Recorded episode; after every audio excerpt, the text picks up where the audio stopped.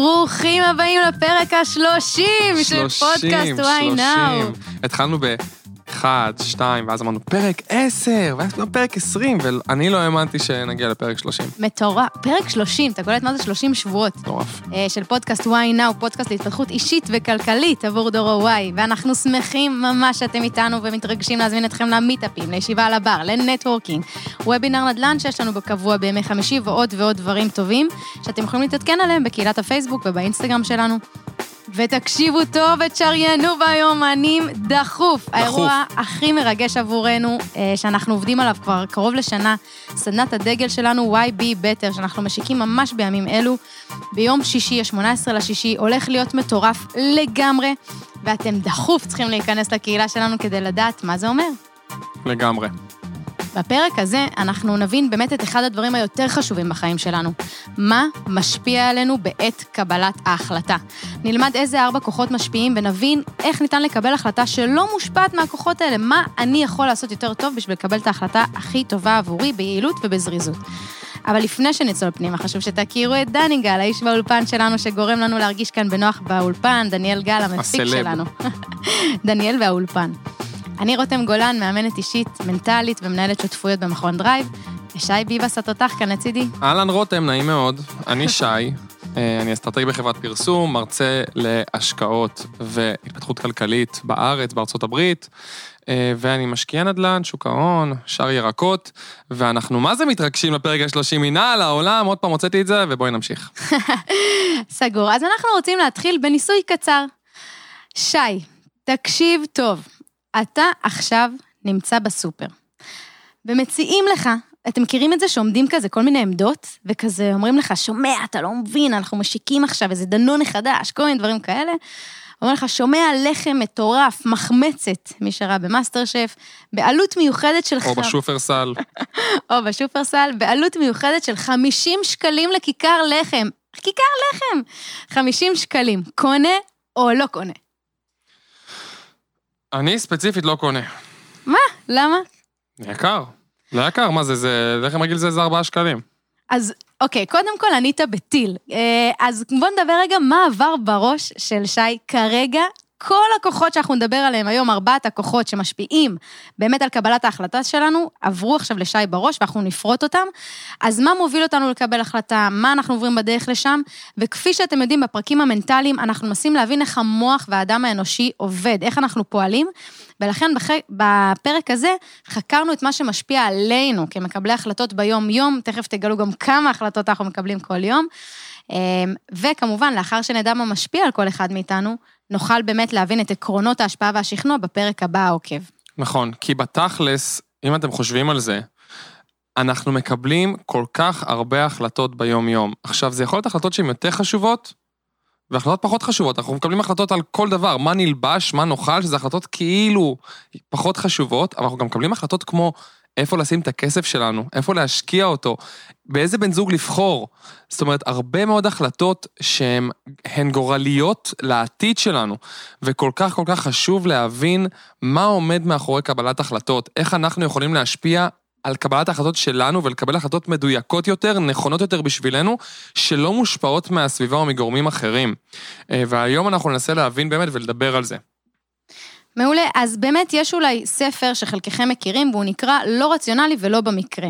ולא במקרה זה הספר של אה, הפרופסור אה, הישראלי, הישראלי לפסיכולוגיה, דן אריאלי, הוא עוסק בכלכלה התנהגותית, הוא בן 54, רק כדי שתדעו מי הבן אדם, והוא מכהן כיום כפרופסור לכלכלה התנהגותית באוניברסיטת דיוק.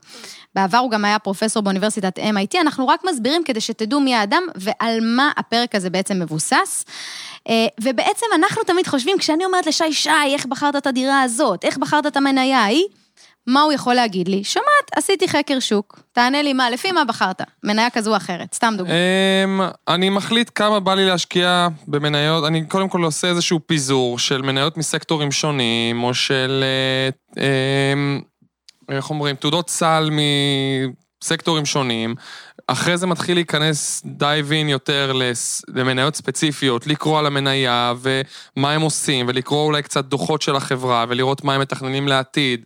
להסתכל על הגרף שלהם, אה, לראות איך הוא היה בכמה שנים האחרונות, לנסות לנתח אותו, אה, ואז אני מקבל החלטה אחרי, אחרי שאני מסתכל על כל הדברים האלו, האם זה נכון לתיק השקעות שלי, האם זה יכול לשרת אותי נאמנה לפי המטרות שלי ולפי רמת הסיכון שאני רוצה לקחת. מעולה. אז מה ששי עכשיו תיאר, לכאורה, זה העולם הרציונלי. העולם הרציונלי משמע ההגיוני. הבן אדם לקח החלטה מושכלת, שכלתנית, ישב ובדק, ולקח החלטה רציונלית. הרשו לי לערער על זה, שי, אתה חרטטן גדול.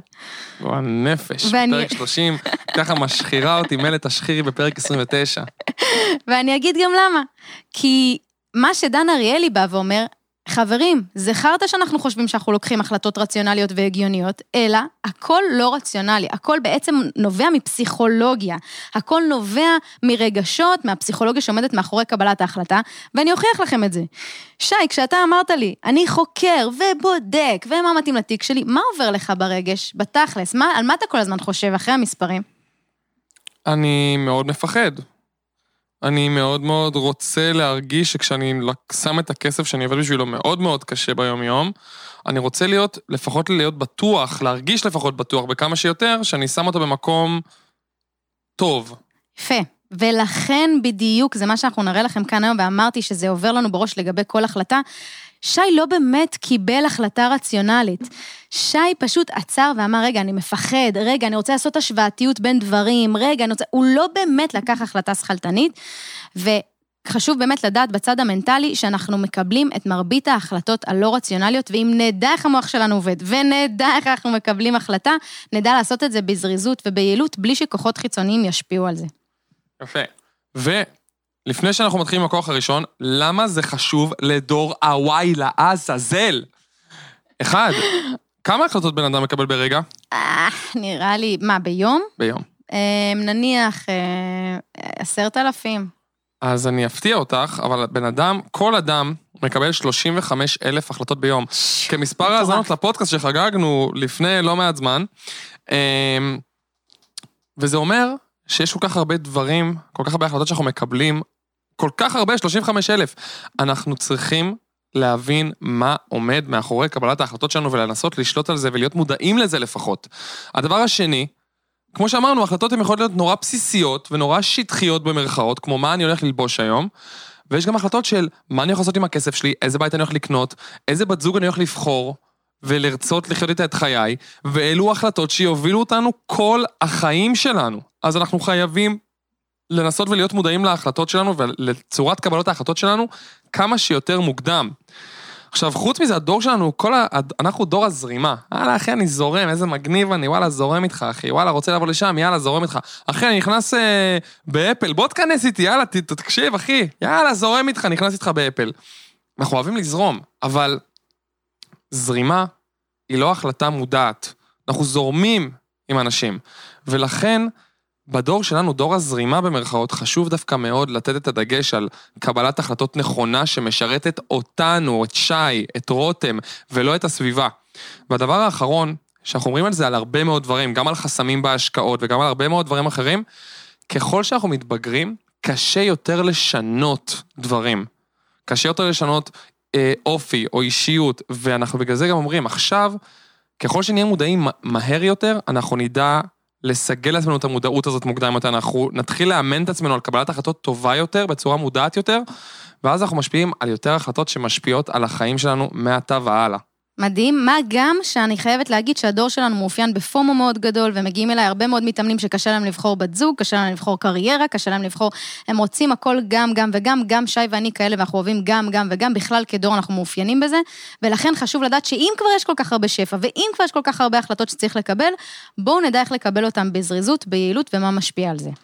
אז מה הם ארבעת הכוחות שמשפיעים על קבלת ההחלטות שלנו? נתחיל מהכוח הראשון, הכוח הראשון שמשפיע עלינו, הוא חיצוני לנו, הוא עקרון היחסיות. ואנחנו נדגים, שי, יא כפרה, אתה עכשיו רווק, משועמם. חוזר לאקזיט או מנסה לחפש מישהי חדשה? אה, מנסה לחפש מישהי חדשה. אוקיי. ואני לא רווק, ששלא תהרוג אותי, למה את דופקת אותי כזה בבית? עכשיו אתה עובר לעבודה עם יותר כסף, אבל אתה יודע, זה מאתגר, זה ללמוד את העבודה מחדש, או נשאר במקום שנוח לך בו, אבל עם קצת פחות כסף. וואלה, הולך לעבודה עם יותר כסף. ותגיד, אתה שם רגע את המכנס הכחול או את המכנס הבז'? אה, כחול עושה לי עיניים יותר יפות, אז אני אשים את המכנס הכחול. אז באמת לשאלות הפשוטות, אנחנו יכולים הרבה פעמים לענות בעצמנו, או לקבל את ההחלטה בעצמנו, אבל גם שם, דמיין רגע את שיר מגיע לך, שי, אני יותר עם השמלה הזו, עם השמלה הזו. אז אנחנו הרבה מאוד, כשאנחנו מתייעצים עם אימא, עם אבא, עם חברים, לא משנה באיזה נושא, מה ישאלו אותנו בחזרה, כשאני מתייעצת?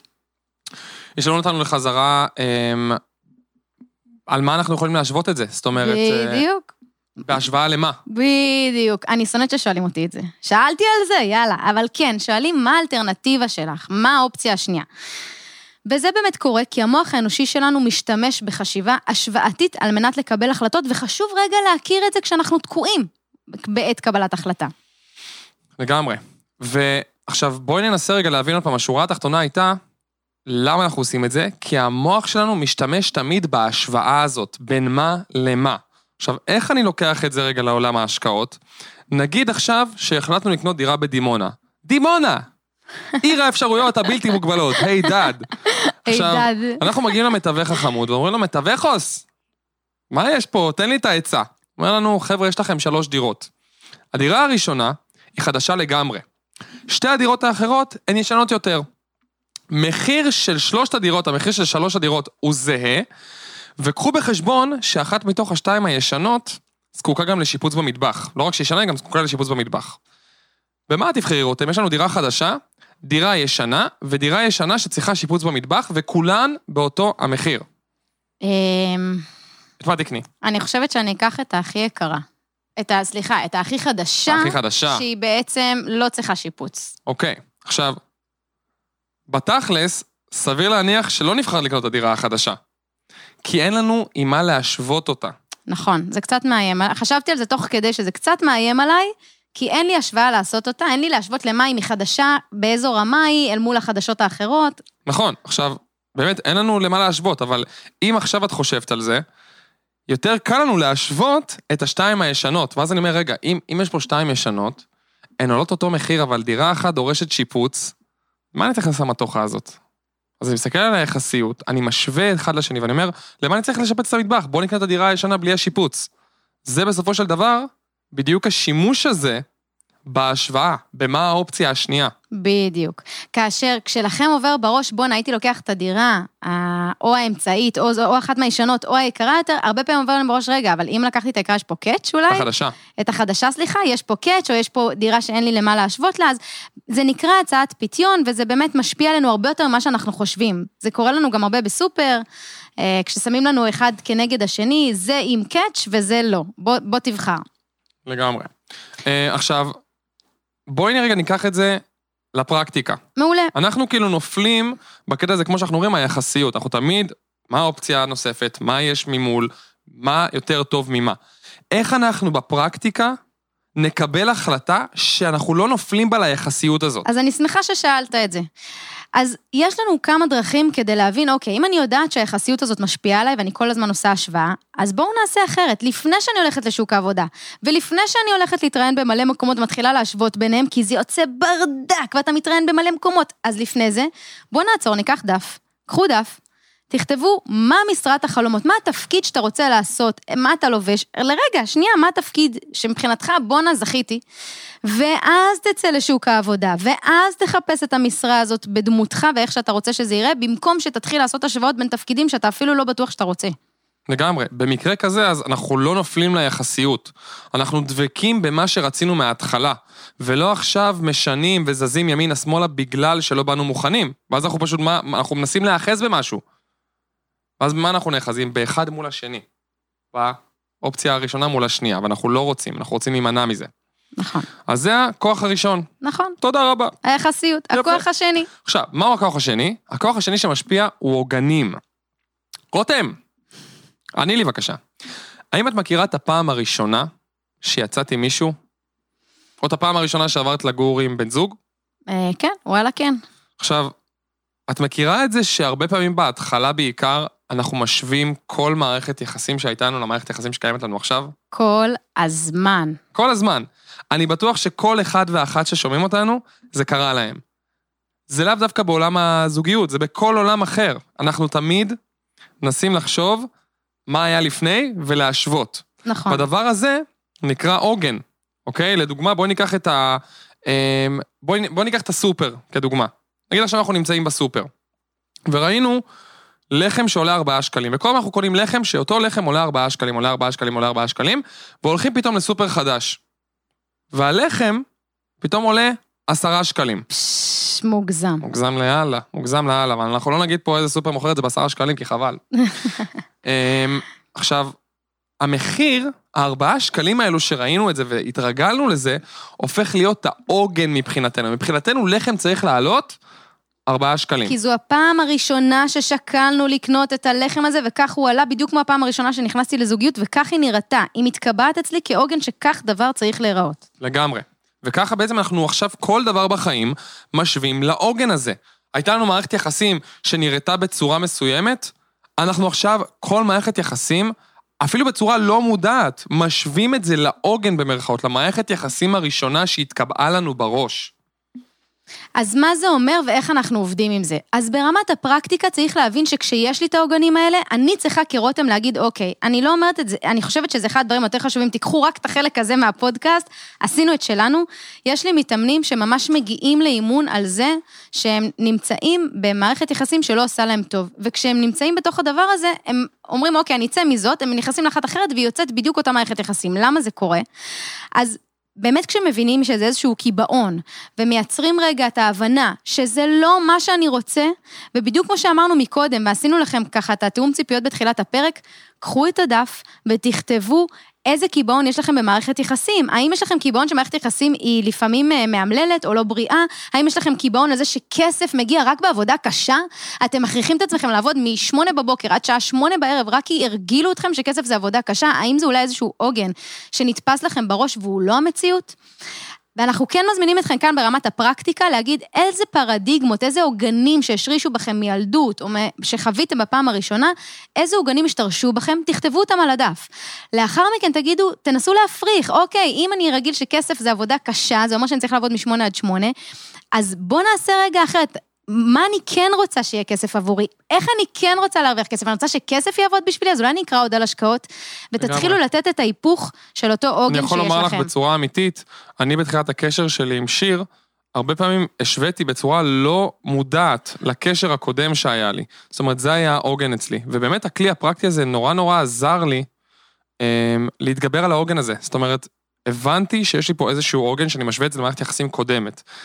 הבנתי שהקיבעון הזה לא נכון עבורי, וממש רשמתי על הדף את העוגן הזה. ובסופו של דבר, כשנהייתי מודע לעוגן הזה, והתחלתי לחשוב באמת על המערכת היחסים הקודמת שלי, באופן ביקורתי, אז באמת הבנתי שהיא לא הייתה לי בריאה.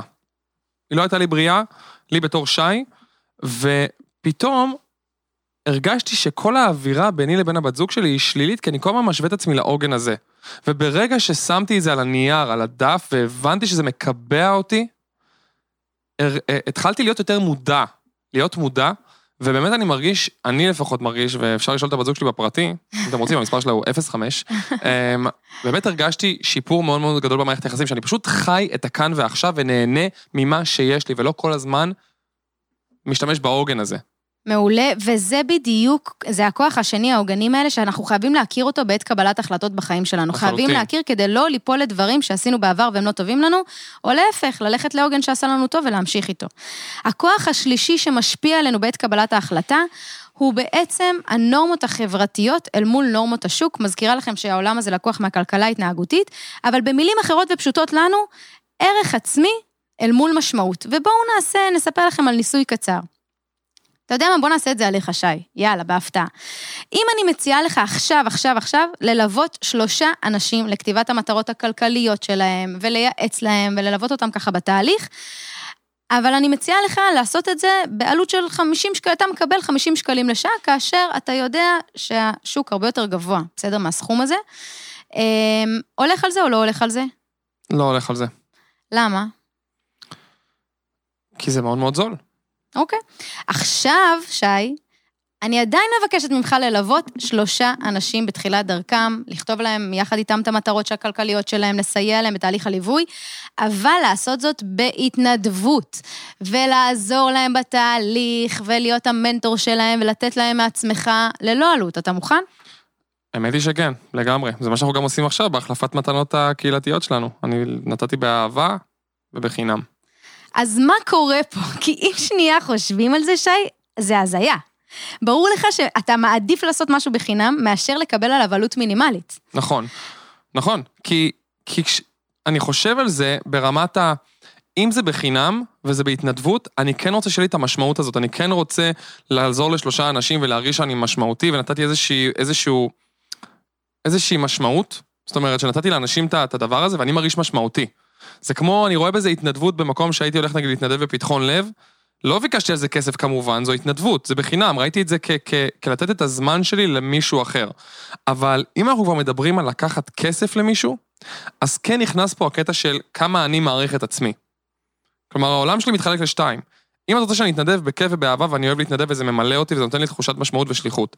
אם את רוצה שאני אעשה את זה בכסף, אז אני מעריך את הזמן שלי הרבה יותר יקר ממה שהצעת עכשיו. מעולה. ולכן, זה כוח שאנחנו חייבים להכיר אותו, כי הוא פוגש אותנו בהרבה מקומות, הוא פוגש אותנו בשוק התעסוקה, הוא פוגש אותנו בין חברים, ובואו ניקח את הדוגמה. שהם מבקשים מאיתנו, אתם מכירים את זה, אחי, אני עובר דירה, אתה חייב לעזור לי, בוא תעביר איתי את הספה. כן, יאללה, אני בא. חבר, תקשיב, אני חייב שתוציא לי את הכלב, או תוציא את הילד שלי מהגן. כל מיני דברים כאלה, עזרה קטנה או גדולה. אנחנו מזכירים לכם שאנחנו כיצור, אנחנו אדם קהילתי, אנחנו, מטבע האדם שלנו, אנחנו שייכים לחבורות. ורוצים להיות חלק מ... להרגיש שייכות.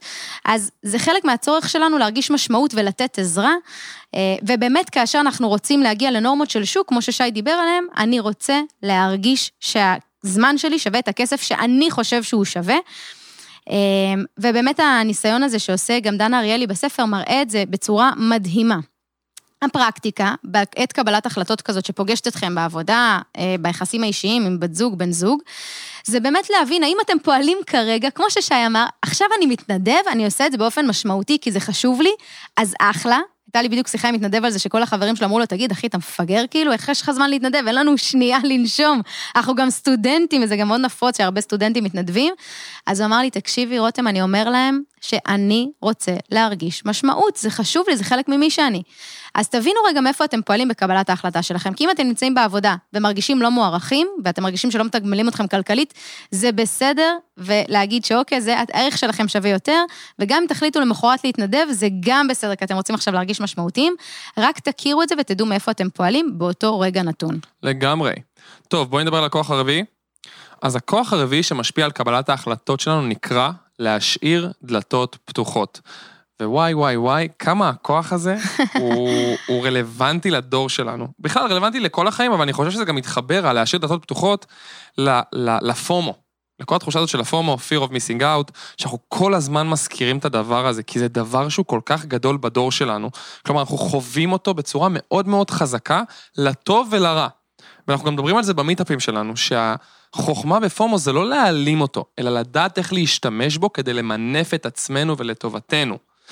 אה, עכשיו, בתכלס, כשאנחנו מדברים על הכוח הזה, כשאנחנו מגיעים לקבל החלטה, האם להגיד כן, האם להגיד לא, לגבי משהו בחיים, אנחנו כל הזמן בצורה לא מודעת רוצים להגיד את התשובה שתוביל למצב שבו כל הדלתות פתוחות בפניי. בדיוק, כמו שאת עכשיו עונה לאקס ואת אומרת לו, תקשיב, לא מתאים לי עכשיו, אולי בהמשך, כשאני יותר בשלה לזה ואני לא אתעסק בתור סטודנטית, אבל למה? את לא רוצה את זה בכלל, אבל את עדיין תשאיר את האופציה פתוחה. או שעכשיו אתה אומר למקום עבודה, תקשיבו, אני רוצה גם לעבוד איתכם, אבל כרגע יש לי עוד אופציה בקנה, ועדיין אני משאיר את האופציה ששומעים, אולי עוד שנה זה יתאים ואני אגיע. למה אנחנו משאירים את הדלתות פתוחות גם כאשר זה, זה עולה לי זמן וכסף? בסוף, כשאני משאירה אופציות פתוחות, שגוזלות ממני זמן, כמו, כן, אני אחזור לאקס, כן, אני אדבר עם המקום עבודה הזה, כן, אני אגיע אליכם עוד שנה, ופתאום מתקשרים אליי וזה גוזל לי זמן, ואני צריכה לענות למלא אנשים, למה אני עושה את זה? אני גם חושב, את יודעת מה, זה מחבר אותי אפילו לחיים שלי, ואני יכול להגיד את זה באמת פה בצורה פתוחה, שאף אחד לא שומע אותי. אבל אחת, אחד האתגרים שלי, זה שיש לי המון חבורות שאני, שרוצות לצאת. ואני, כשאני אומר לחבורה אחת כן, ופתאום חברות אחרות מציעות לי גם לשבת באותו יום, באותה שעה, או פלוס מינוס חצי שעה יותר או פחות, אני תמיד אומר כאילו, כן, כן, סבבה, או נראה, נראה, אני שם את זה ביומן, או נדבר יום לפני זה. למה? בדיוק בגלל הפומו הזה.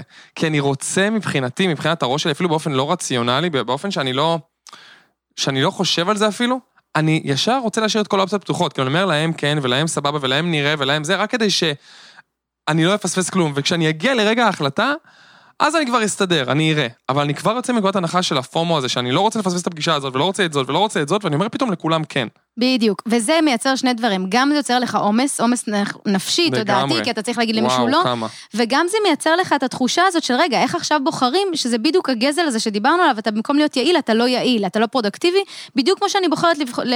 ל... ללמוד, סליחה, תואר באוניברסיטה, ובמקום לקחת תחום אחד, אני לוקחת תחום דו-חוגי, גם זה יהיה לי תואר יותר קשה, גם אני אוציא הרבה יותר כסף, וגם יכול להיות שאני אכשל ואפרוש באמצע, כי לקחתי דו-חוגי במקום משהו אחד. אז מה הפרקטיקה לדעתנו, איך אפשר באמת רגע לעצור את הדלתות הפתוחות האלה, ושנייה להגיד לעצמי, אוקיי, אני יודעת שזה משפיע עליי בעת קבלת החלטה, אני יודעת שזה אה, משהו חיצוני שאני עובדת על פיו במודע או, לא, או בלא מודע, אז מה אני יכולה לעשות? הפרקטיקה היא לעצור ולהגיד, אוקיי, איזה דלת שאני משאירה עכשיו עולה לי זמן וכסף. תכתבו לעצמכם, בתוך עולם הקריירה, בתוך עולם הזוגיות, בתוך העולם הכלכלי, שזה סופר חשוב, איזה אופציה שאני עכשיו שמה פתאום את כל הכספים שלי, כמה כסף וזמן זה עולה לי. האם עדיף לי לסגור את הדלת הזו כדי להיות ממוקדת יותר, חדה יותר ולהתקדם מהר יותר? זה מאוד מאוד נכון, את יודעת, מהעולם הכלכלי, זה מאוד מתח... אני מאוד מאוד מתחבר לזה, כי באמת, הרבה פעמים אנשים אומרים, אני רוצה להשקיע פה, ואני רוצה להשקיע פה, ואני רוצה להשקיע פה, ואני רוצה להשקיע פה, וכל כך הרבה השקעות שונות, רק בשביל להשאיר את כל הדלתות פתוחות, אבל מה? הרבה מאוד פעמים נפתח, אנחנו נפתחים לכל העולם ומשקיעים בכל דבר שזז, במקום להגיד, בוא נתחיל בדבר אחד, נתרכז רק בו, נעשה אותו הכי טוב שאפשר, נזוז לדבר השני. נמשיך בדבר השני, נקרא, נלמד, נזה, ניסגר על זה, נשקיע בזה, נראה שהכל בסדר, נעבור לדבר השלישי. הרבה מאוד אנשים באמת עושים את כל ה... לראות לכל הכיוונים. אנחנו צריכים לדעת להתרכז בדבר אחד. או בשניים, אבל לא במיליון דברים, כי זה לא ממקד אותנו וזה רק לוקח אותנו אחורה. ולוקח לנו זמן וכסף. לגמרי. אז, אז לסיכום, באמת מה שאנחנו עכשיו הצגנו, ואני עוברת על זה בקצרה, אלו ארבעה כוחות שהם ארבע, כוח אחד, ארבעה כוחות שמשפיעים עלינו בעת קבלת ההחלטות, גם בעולם הכלכלי, גם בעולם האישי, וזה משפיע על כל תחום בחיים שלנו. פשוט חשוב שנכיר את זה בצד המנטלי, שההחלטות שלנו הן לא כאלה רציונליות כמו שאנחנו חושבים, אנחנו לא באמת כאלה שכלתניים, ובאמת יש פה הרבה בלתי רציונלי, שהוא לא הגיוני, הוא לא שכלתני, אה, והוא באמת יותר רגש ופסיכולוגיה, כמו הכוח הראשון שהוא יחסיות, שאנחנו כל הזמן עושים השוואה, ובאמת כדאי לעצור, הפרקטיקה היא לכתוב על דף, לעשות פחות את ההשוואה, אלא יותר על דף מה אני רוצה, ולאחר מכן להתחיל לבחון, לא להתבלבל מהשפע. הכוח השני שמשפיע עליי בקבלת ההחלטה הוא העוגנים, אז אמרנו בוא נעצור שנייה ונבין איזה עוגן יש לי, האם הוא חיובי, האם הוא שלילי, בוא נסתכל בעיניים ביקורתיות כמו ששי הציע על הסיטואציה, וגם אפשר להיעזר באיש מקצוע, ולאחר מכן נבין האם זה טוב לי או לא. הדבר השלישי הוא ערך עצמי מול משמעות, האם אני עכשיו עושה משהו שהוא התנדבות והוא מקנה לי משמעות ונותן לי תחושה טובה, או שאני עושה עכשיו משהו שהוא מתחת לערך שלי, אני מרגישה איתו לא טוב, אני מקבלת שכר נמוך מדי וזה מעצבן אותי. אז האם זה קשור לערך העצמי שלי רגע? בואו נבין את זה ואז נדע איך לפעול, כי זה משפיע עלינו כל כך הרבה בעולם הקריירה. והדבר הרביעי הוא הדלתות הפתוחות. באמת לדעת רגע לסגור דלת שעולה לי זמן וכסף. איך עושים את זה? כותבים על דף את כל הדלתות הפתוחות שיש לי בתחום קריירה או זוגיות או כל דבר שאתם תבחרו ואומרים, רגע, אני מבין שזה משפיע עליי בקבלת ההחלטה, אני מבין שאני עושה את זה אפילו באופן בלתי רציונלי, לא הגיוני, אבל אני רוצה להפסיק עם זה, כי זה עולה לי זמן וכסף. חשוב לי גם לסיים, בדיוק סיימנו את הפרק, וחשוב לי להגיד רגע משהו, חשוב לנו להגיד משהו. בהרבה מאוד מהפרקים הכלכליים, נורא נורא קל לקחת את הדברים לפרקטיקה. תפתחו חשבון פה ותכתבו כמה כסף אתם רוצים מבחינת מספרית. לשחק עם מספרים ולכמת מספרים הרבה יותר קל לנו בפרקטיקה. כשאנחנו מדברים על פרקטיקה של פרקים של התפתחות אישית, שזה בעצם חצי מהפודקאסט שלנו, צריך להבין שהפרקטיקה כאן יכולה לנגוע בדברים שהם לא, לא מדויקים כמו כסף. לדוגמה, כאן עכשיו נתנו ארבעה, ארבע, ארבעה כוחות ש, שמשפיעים על קבלת ההחלטות שלנו. עכשיו, הפרקטיקה היא לשבת ולכתוב ולהוציא מה שיש לכם בפנים באמת ולהיות אמיתיים עם עצמכם. ולעלות למודע, זה הכי נכון. חשוב. עכשיו, אמ, אני רואה הרבה פעמים בקהילה שאנשים אומרים לי, הרבה יותר קל לי לשבת ולהגיד כמה אני מכניס, כמה אני מוציא, כמה נשאר לי בצד, כמה אני שם פה, כמה אני שם שם, ביי. בעולם הזה של ההתפתחות האישית במיוחד, קשה מאוד להיפתח ולכתוב ולהוציא מה שיש בפנים. ובגלל זה אני בא כאן, אנחנו באים כאן ואומרים לכם, העולם הזה, אולי הוא לא, הפרקטיקה שלו היא לא מדויקת במרכאות כמו כסף, אבל היא לא פחות חשובה, אם לא יותר.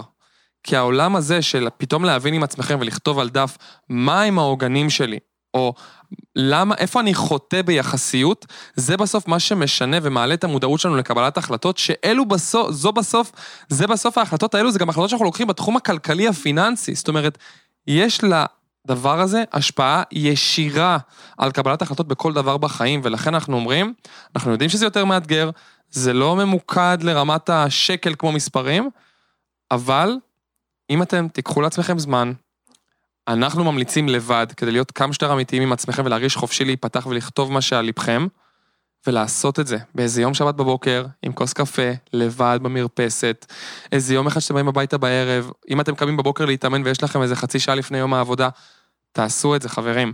זה כל כך כל כך חשוב, והפרקים האלו של ההתפתחות האישית ישפיעו עליכם, ועלינו הם ישפיעו, בגלל זה אנחנו גם באים ממקום של, אנחנו מבינים שזה פחות ממוקד בהשוואה לכסף, אבל אתם תראו את התוצאות של הדברים האלו באופן ישיר בעולם הכסף, אז אנחנו מאוד מאוד ממליצים לכם לעשות את זה. ובאמת, זה עניין של אימון, לחזור על זה שוב ושוב ושוב, לייצר הרגלים נכונים, לא להיות מושפע בקבלת החלטות מכוחות חיצוניים, אלא לתת לעצמי רגע את ההבנה של מהם הכוחות האלה ואיך אני רוצה לעבוד מולם, ובאמת, כמו ששי אמר, לכתוב לאן אני רוצה להגיע, איך אני מגיעה לשם, ורק אז לצאת אה, לשוק, כדי לא ליפול אה, לדברים שמסיחים אותי.